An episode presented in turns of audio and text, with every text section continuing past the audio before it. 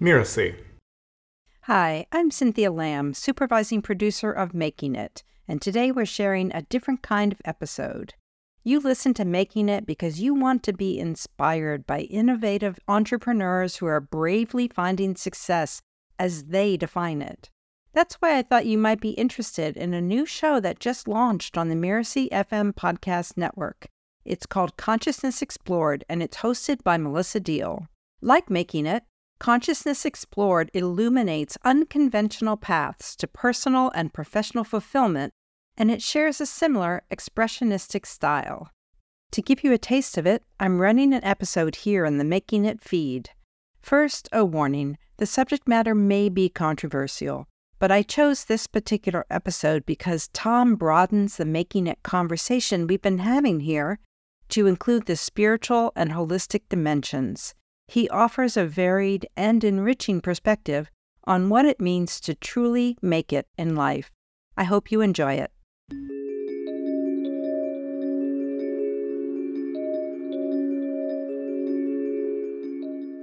And with plant medicine, I've been really circumspect about talking about it openly. And I'm coming out of the closet about it because it's on the cutting edge of what's happening in the therapeutic arena, but also for people who are healthy, well, and fully functioning, looking for ways to literally expand consciousness. Hello, and welcome to Consciousness Explored, where we delve into the mysteries of the human experience and the nature of consciousness. I'm your host, Melissa Deal, and I look forward to continuing our journey today. Each episode of Consciousness Explored features engaging and thought provoking conversations with leading experts in psychology, neuroscience, spirituality, and philosophy. We'll be diving deep into topics like the relationship between the brain and consciousness, ways to expand consciousness, and the impact that our understanding of consciousness has on the quality of our daily lives. Joining me for today's show is Dr. Tom Garcia. Through writing, teaching, and sacred ceremonies, Tom shares a perspective found in ancient spiritual traditions, indigenous practices, quantum physics, and matters of the heart. His work is informed by more than 25 years in chiropractic and healing arts, which provide a foundation for understanding and adjusting the expression of energy in the body. He also has a deep experience with plant medicines, which I'm particularly eager to discuss today.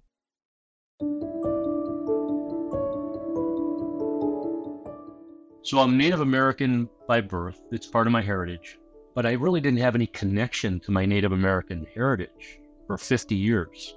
It came from my father's side of the family, Tongva from Southern California and Mayan. But my dad really didn't talk about it. I just knew that, you know, he was Indian.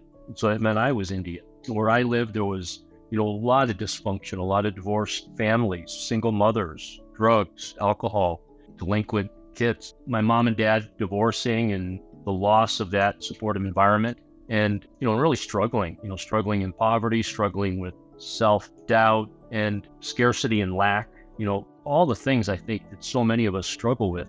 I had at the Spades. My dad was always in my life, but he would weave in and weave out. And at various times, he would have found religion of one sort or another. And he would tell us everything's going to be okay because of his religious affiliation, whatever it was. And I remember when I was like 13 or 14, I'm like, bullshit. I don't believe that. After participating in a number of religious belief systems, including Catholicism, religion broke down completely for Tom in his teen years. He couldn't get on board with any of it, but he still felt as though he was on a search for something. He just didn't know what it was. He joined the Navy in hopes of becoming a Navy SEAL, but after a few years, that didn't feel right either.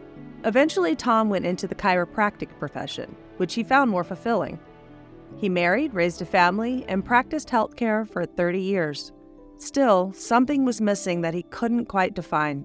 Little did he know that life was about to usher in a series of events that would result in a decade long journey into discovering what he'd been searching for all along.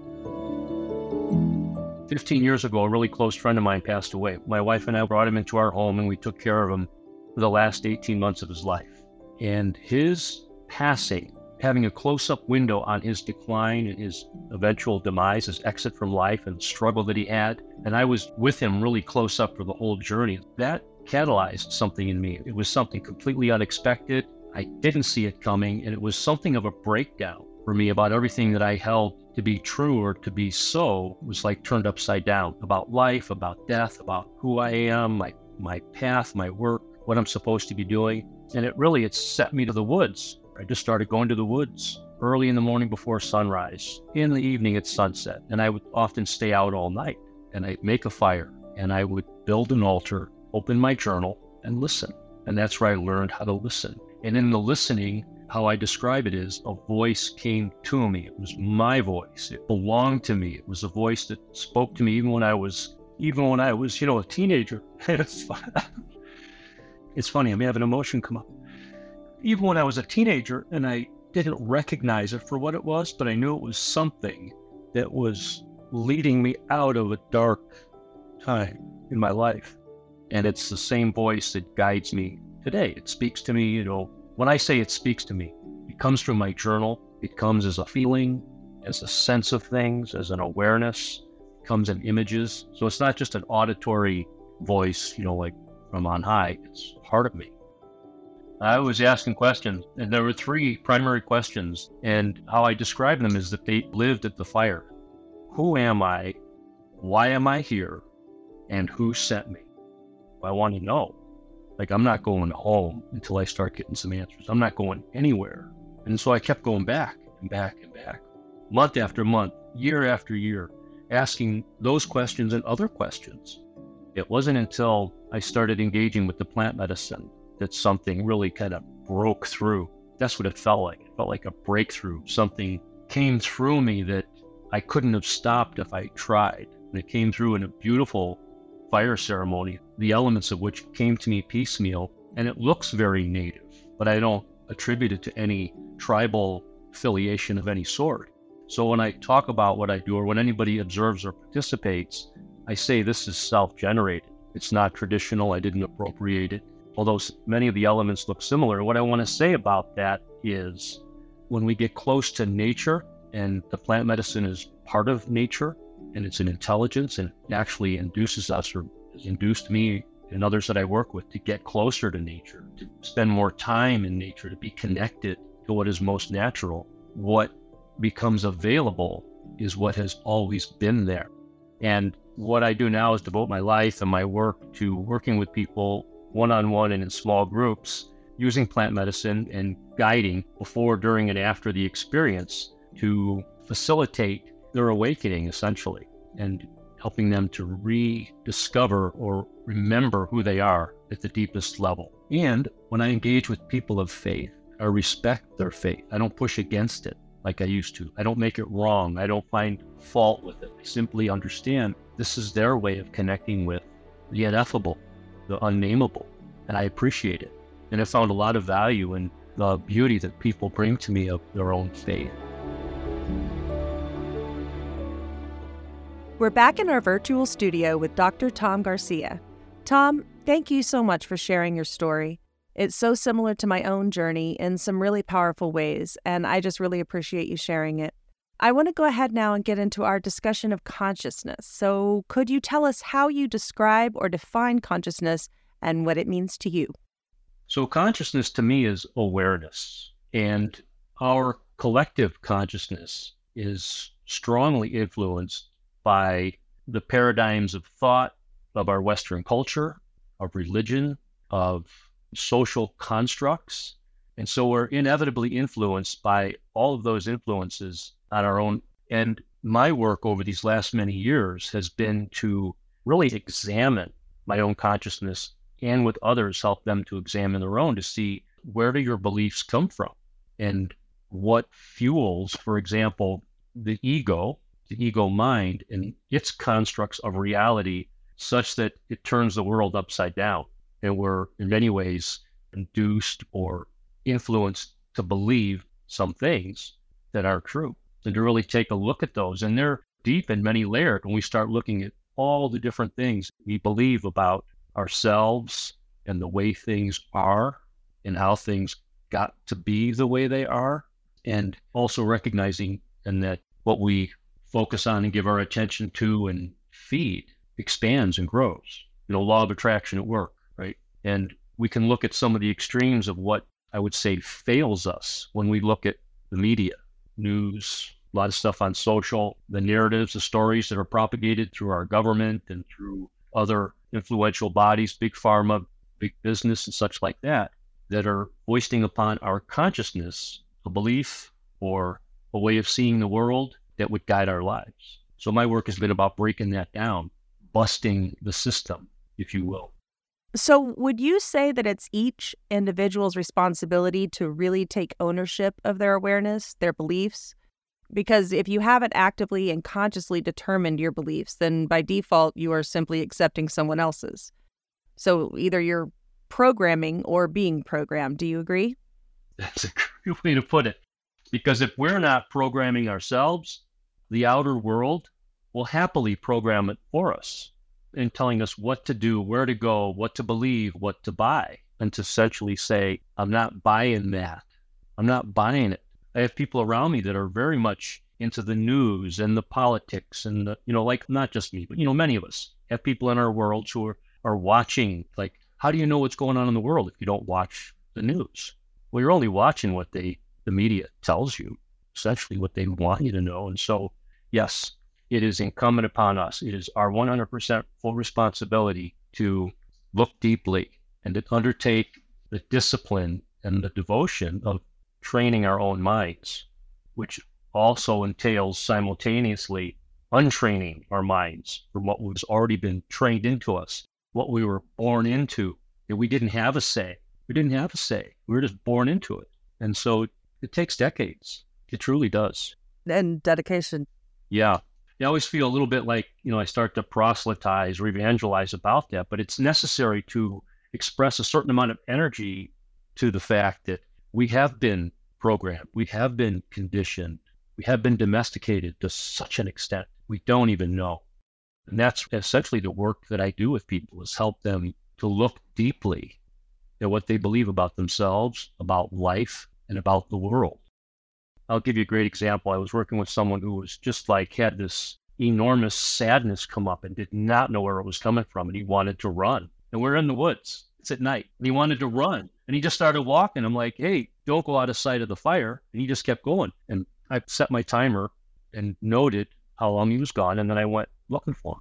And I found him. He wasn't far away and brought him back and essentially saying, look, you've been running from this. There's nowhere to go anymore. And I'm not taking anything away from you. Feel your sadness, feel it. And then I just started asking questions. What's under the sadness? Anger. What's under the anger? Confusion. But what's under that? More sadness. And so what I'm getting to is that then to say, let's take a step back. So he wasn't in it, but he could start to look at it. And so much came to light with a series of just questions that came to me organically. Often people will say, How do you know what questions to ask? And I'm like, well, they're your questions. You've given them to me in my listening to ask you because you couldn't ask yourself. So I'm asking you. And we come upon some interesting places. And one of the places was, I don't know what to do and I need help. This is a very good place to be. Now we can ask for help. Yeah, I think that's a really powerful example too, because I notice in working with myself and other people in asking questions, whether it's anger or fear or whatever it is, at the base of it is always some false belief about powerlessness. And we feel powerless, that comes off as defensiveness or anger or fear or sadness. But it's that, I say lie of powerlessness because I don't think any of us are powerless, but it's that kind of false belief of powerlessness. And when you can dig into that and know what do you feel powerless about? What is it you don't know? Or you think you don't know? Because I think we do have all the answers inside us.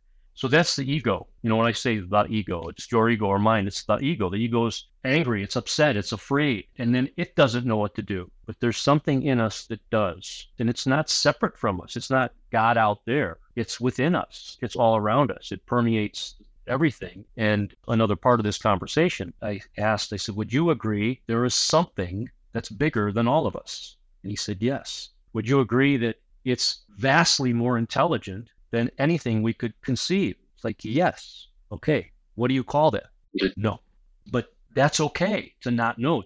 So I'll tell you, subsequently, we had a call and he had like 50 names of what he called it. And he narrowed it down to 10 really good names. And he's still working to bring it down to one name that feels right, that he can say, that's what I call for me. That's the nature of the relationship. It is intimate. It is so deeply intimate. It's more intimate than any relationship we could ever have with another human being. It's our relationship with our creator by whatever name we give it. Do you feel like the difficulty with that for so many people is years of programming, years of believing that whatever that is, is outside of us? And so, as far as what's inside of us, our physical mind, our ego, we put far too much weight on that to do things it's not made to do, it's not able to do, and don't realize that that thing we think is outside of us is actually just another part of us. Does that make sense? Yes. Yeah. And that's the great lie, if you will, the great deception. That is the nature of the separation, that it's outside of us, that we are separate from it. We were born into it. Even if you're born into a family where you have, there's no religion, it doesn't matter. You're still born into a conversation, an ongoing, already existing conversation about the nature of reality, the nature of God. And there's all these religions that have different ways of describing that you just have to wonder and you have to ask those questions and be willing. If your faith can withstand the scrutiny and the inquiry that you come to it with, and it still stands for you, then good on you. But if it's the kind of faith that says, oh, you don't question that because it's over here or they said over there, then yeah, therein lies the problem. Yeah, I completely agree. Okay, so let's jump into plant medicine. I want to talk about that because I think that's a really important modality, a really significant and becoming more mainstream modality of expanding consciousness for people who don't have maybe a deep religious connection that isn't full of beliefs that aren't serving them, or for people who don't meditate, or just an opening to broader awareness. I think it's super important. And I want to hear about your experience with that when you started with it, how you use that today in your practice and with your clients, and just how you feel about it in general. Yeah, so uh, this is a great topic, and everything we talked about before is is all connected in some way to this. There, it's like all hangs together like a group of grapes. Everything's connected. And with plant medicine, I've been really circumspect about talking about it openly. And I'm coming out of the closet about it because it's on the cutting edge of what's happening in the therapeutic arena, but also for people who are healthy, well, and fully functioning, looking for ways to literally expand consciousness. So, in my initial work with it, it was deeply, deeply personal, and I could hardly talk about it. I only talked about it with my wife and very few close friends, and had no one to turn to in terms of what I was experiencing because I was having these massive openings and mm-hmm. incredible clarity about things and being shown things and seeing things that shed light on this reality that we inhabit. So I call what I have a parallel universe, a parallel reality. And my inner guidance says just remember which reality you're in.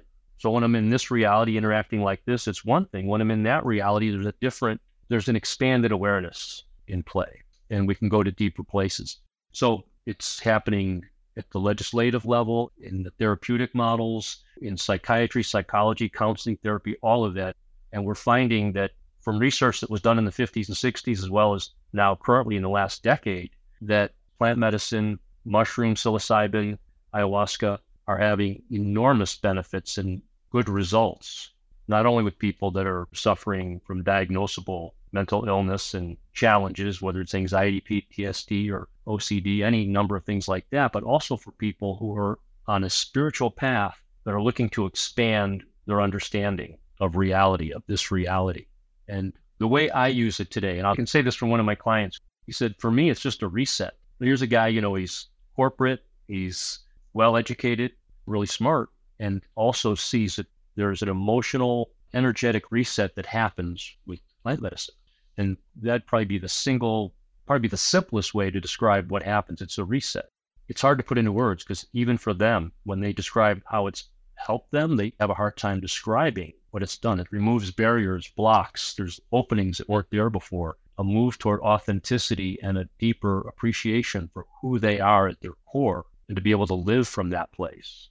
Did you find a uh, difference in your experience from your experimentation when you were a teenager and with different intentions and different questions as an adult? Oh, yeah. I do recall, this is going back 50 years when I first started experimenting. Even then, I knew there were openings happening. Like I was the guy who went home after the party and would stay up until the wee hours listening to music and journaling.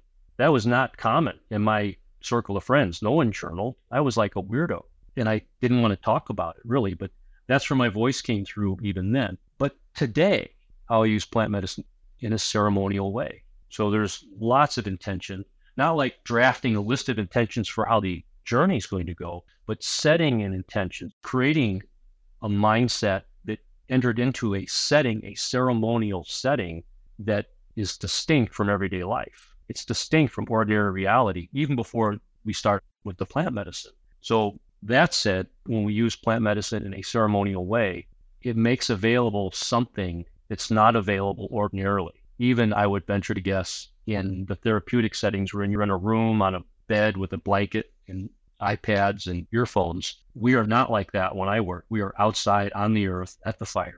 They're laying on the ground or they're kneeling or they're with me around the fire having their experience.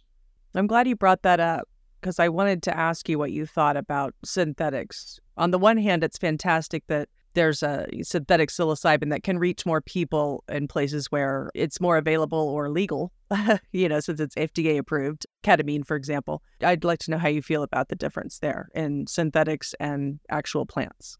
I believe that the natural organic plant is always a better choice, but I think you can make great inroads, great progress, have a great experience with the synthetics as well. So it's not to dismiss them out of hand or at any way like that and also the setting. I think the therapists and those who create the environment for people to be in that are receiving the synthetic psychedelic do so with really great intention, with care and sensitivity for the environment so that they have a meaningful and powerful experience. And, you know, research shows again and again that's what happens for people. I'll tell you this a little part of my story is that for those first 10 years that I was working alone, I did not read about psychedelics. I didn't read about ceremony. I didn't want to hear from anyone about how they did it or the right way to do ceremony or how the tribes locally did ceremony. I shut it all out because I wanted my own uncontaminated experience without interference of spirit coming through me and the voice that was coming to me. I wanted to listen for that without any outside influence whatsoever. And then five years ago, when I started coming out of the woods and engaging others, I discovered, oh my God, there's been a decade of organizations and research. And Michael Pollan came out with this book, How to Change Your Mind, five years ago. And I got it when it came out. And it's a wonderful historical perspective, scientific, and also his direct experience. And I'm, now I have stacks of books on psychedelics and psychotherapy and finding that they're all overlapping, they're all referencing one another, they're all drawing upon some of the same resources but also there's the inevitable and undeniable personal direct experience and that's what i wanted.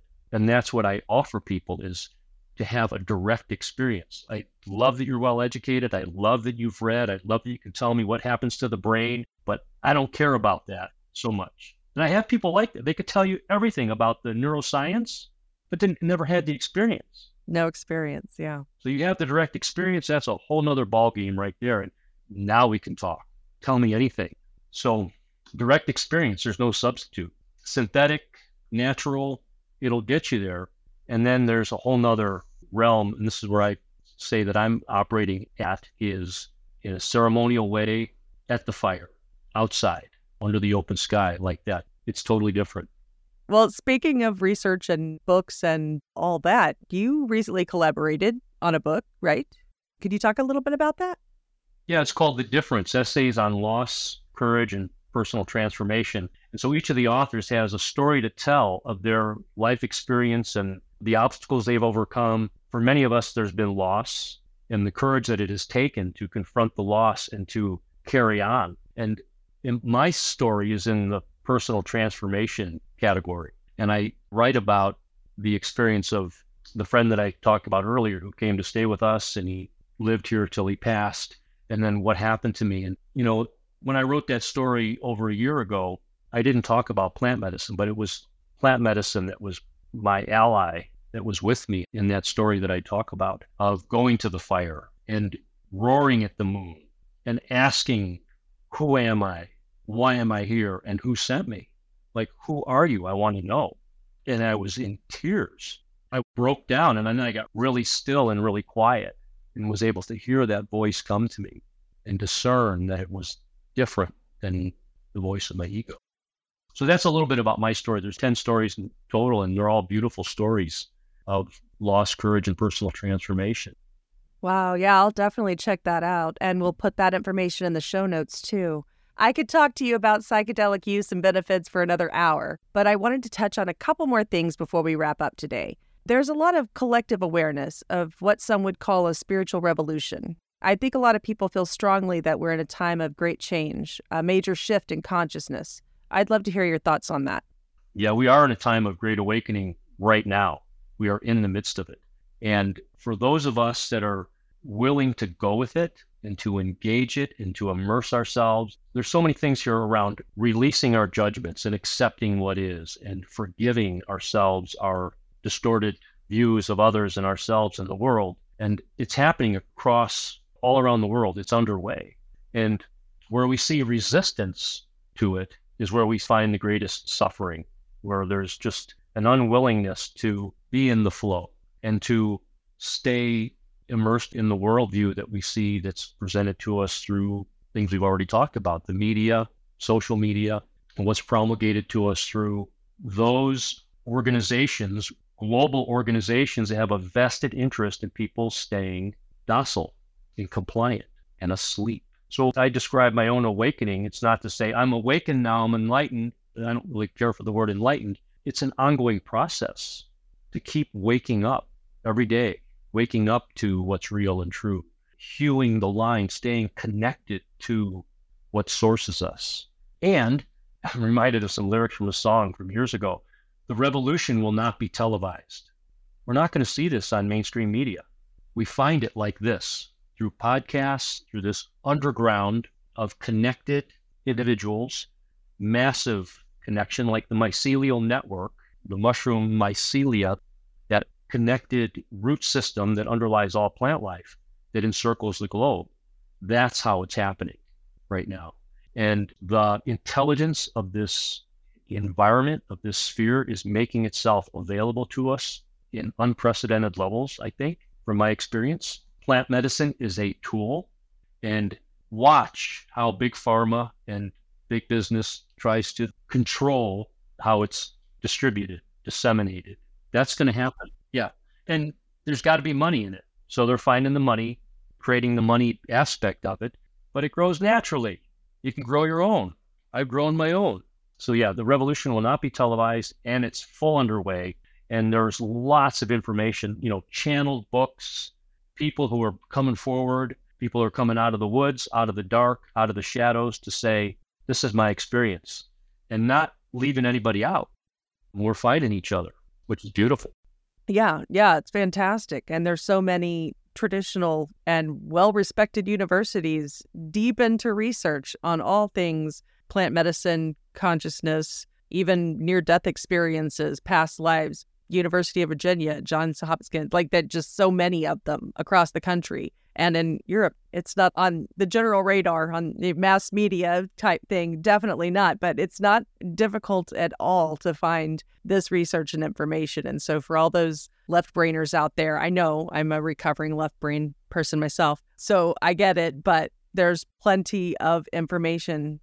You just Google it. So, here's the thing I want to mention this too. This is part of the healing of humanity on a global scale. Now, doesn't mean everybody is going to partake, but for those who are of a mind to, those who have the inkling to, I have people reach out to me all the time that are like they don't know where to turn, they don't know where to go, they're feeling anxious, they're feeling the overwhelm, and it's the condition of the world such that it is. It's upside down and turned around, and to orient ourselves to an upside down world is insanity. So people who are awakening to the insanity of the world are feeling increased anxiety. They're feeling a call to something. They're feeling themselves being called to something and they don't know what.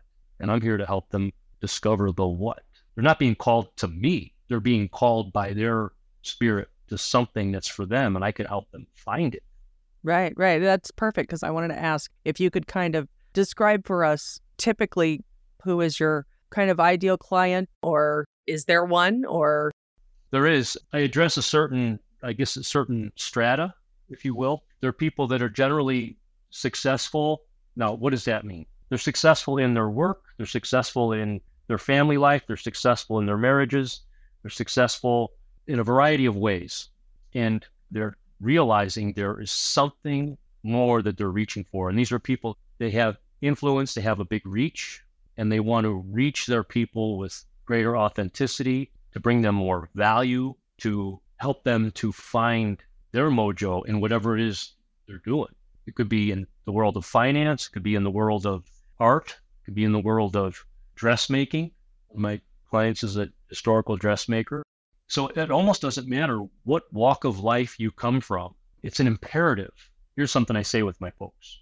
You must be a pleasure for me to work with, which is to say, I must be a pleasure for you to work with as well, because the work is so intimate and we go so deep, but the reward and the value that comes out of it is enormous. It's priceless.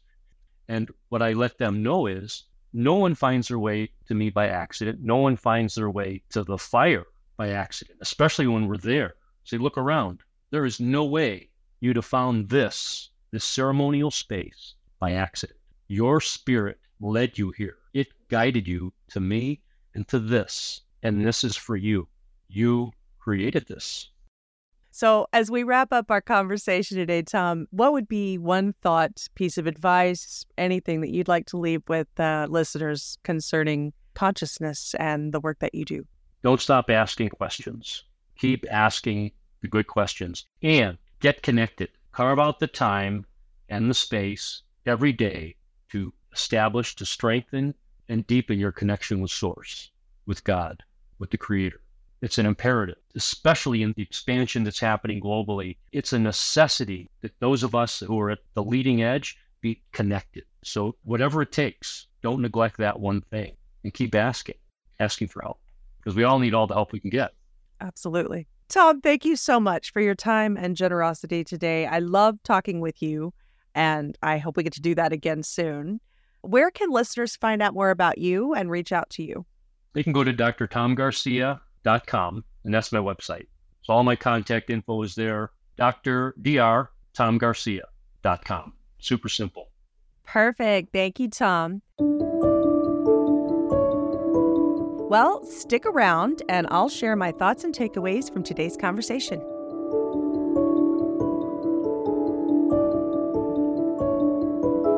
My conversation with Tom was so deeply resonant, I really could have talked to him for hours. There are so many things that stood out to me, and I thought I would talk more about plant medicine, but I kept coming back to the catalyst for Tom's deep yearning for answers, which was watching his dear friend pass away. It made me really reflect on the catalyst for my journey.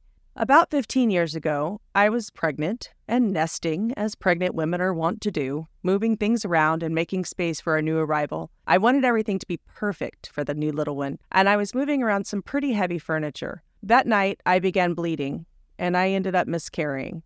I was so certain it was my fault, and it hit me pretty hard. I was completely agnostic at the time, and I had no productive way to process that loss, so it mostly showed up as guilt and anger. In an effort to soothe me, my best friend Denise brought me a book called The Shack. I didn't know much about it, but I knew it had something to do with God. So I thanked her, but inside I thought, You're my best friend. You know I don't believe this crap. Why would you think this would make me feel better? I put the book on a shelf and forgot about it. Three years later, my adopted son Taylor was in a car accident. It happened just four months after we had celebrated his 21st birthday. He was in a coma for a couple of weeks before a massive aneurysm caused us to have to make a very difficult decision.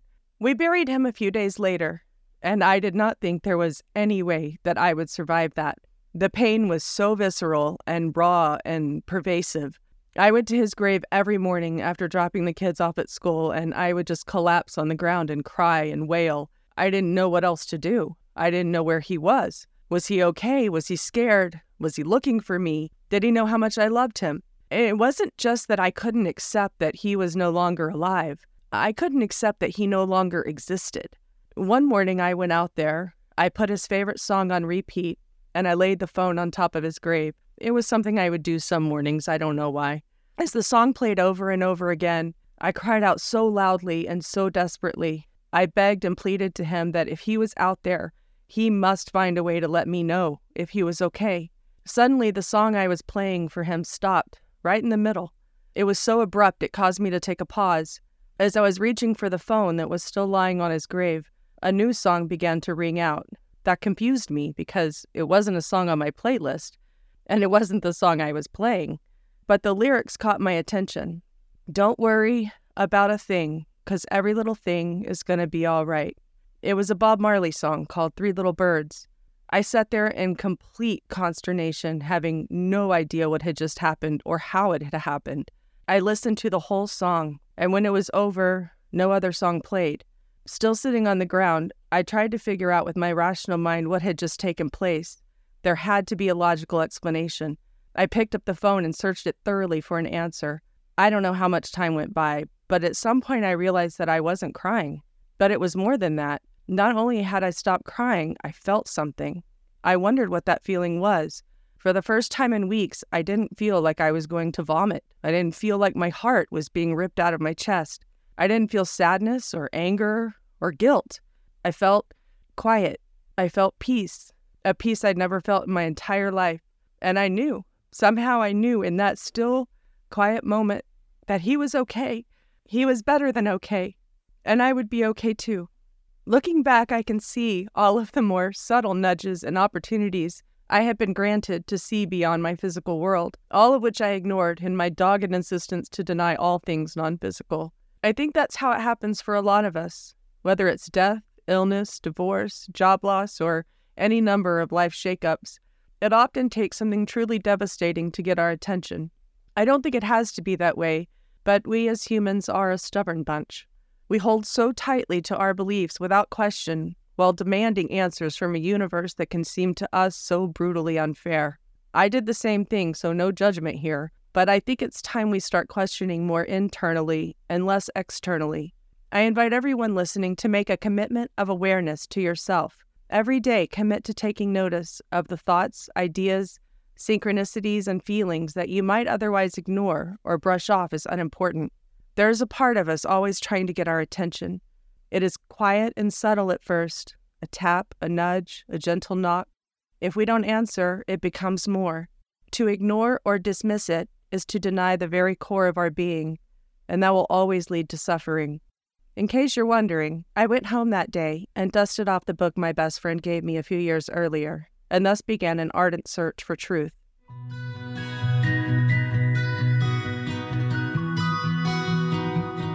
Thank you for listening to Consciousness Explored. Consciousness Explored is part of the Mirasee FM podcast network, which also includes such shows as Soul Savvy Business and To Lead is Human.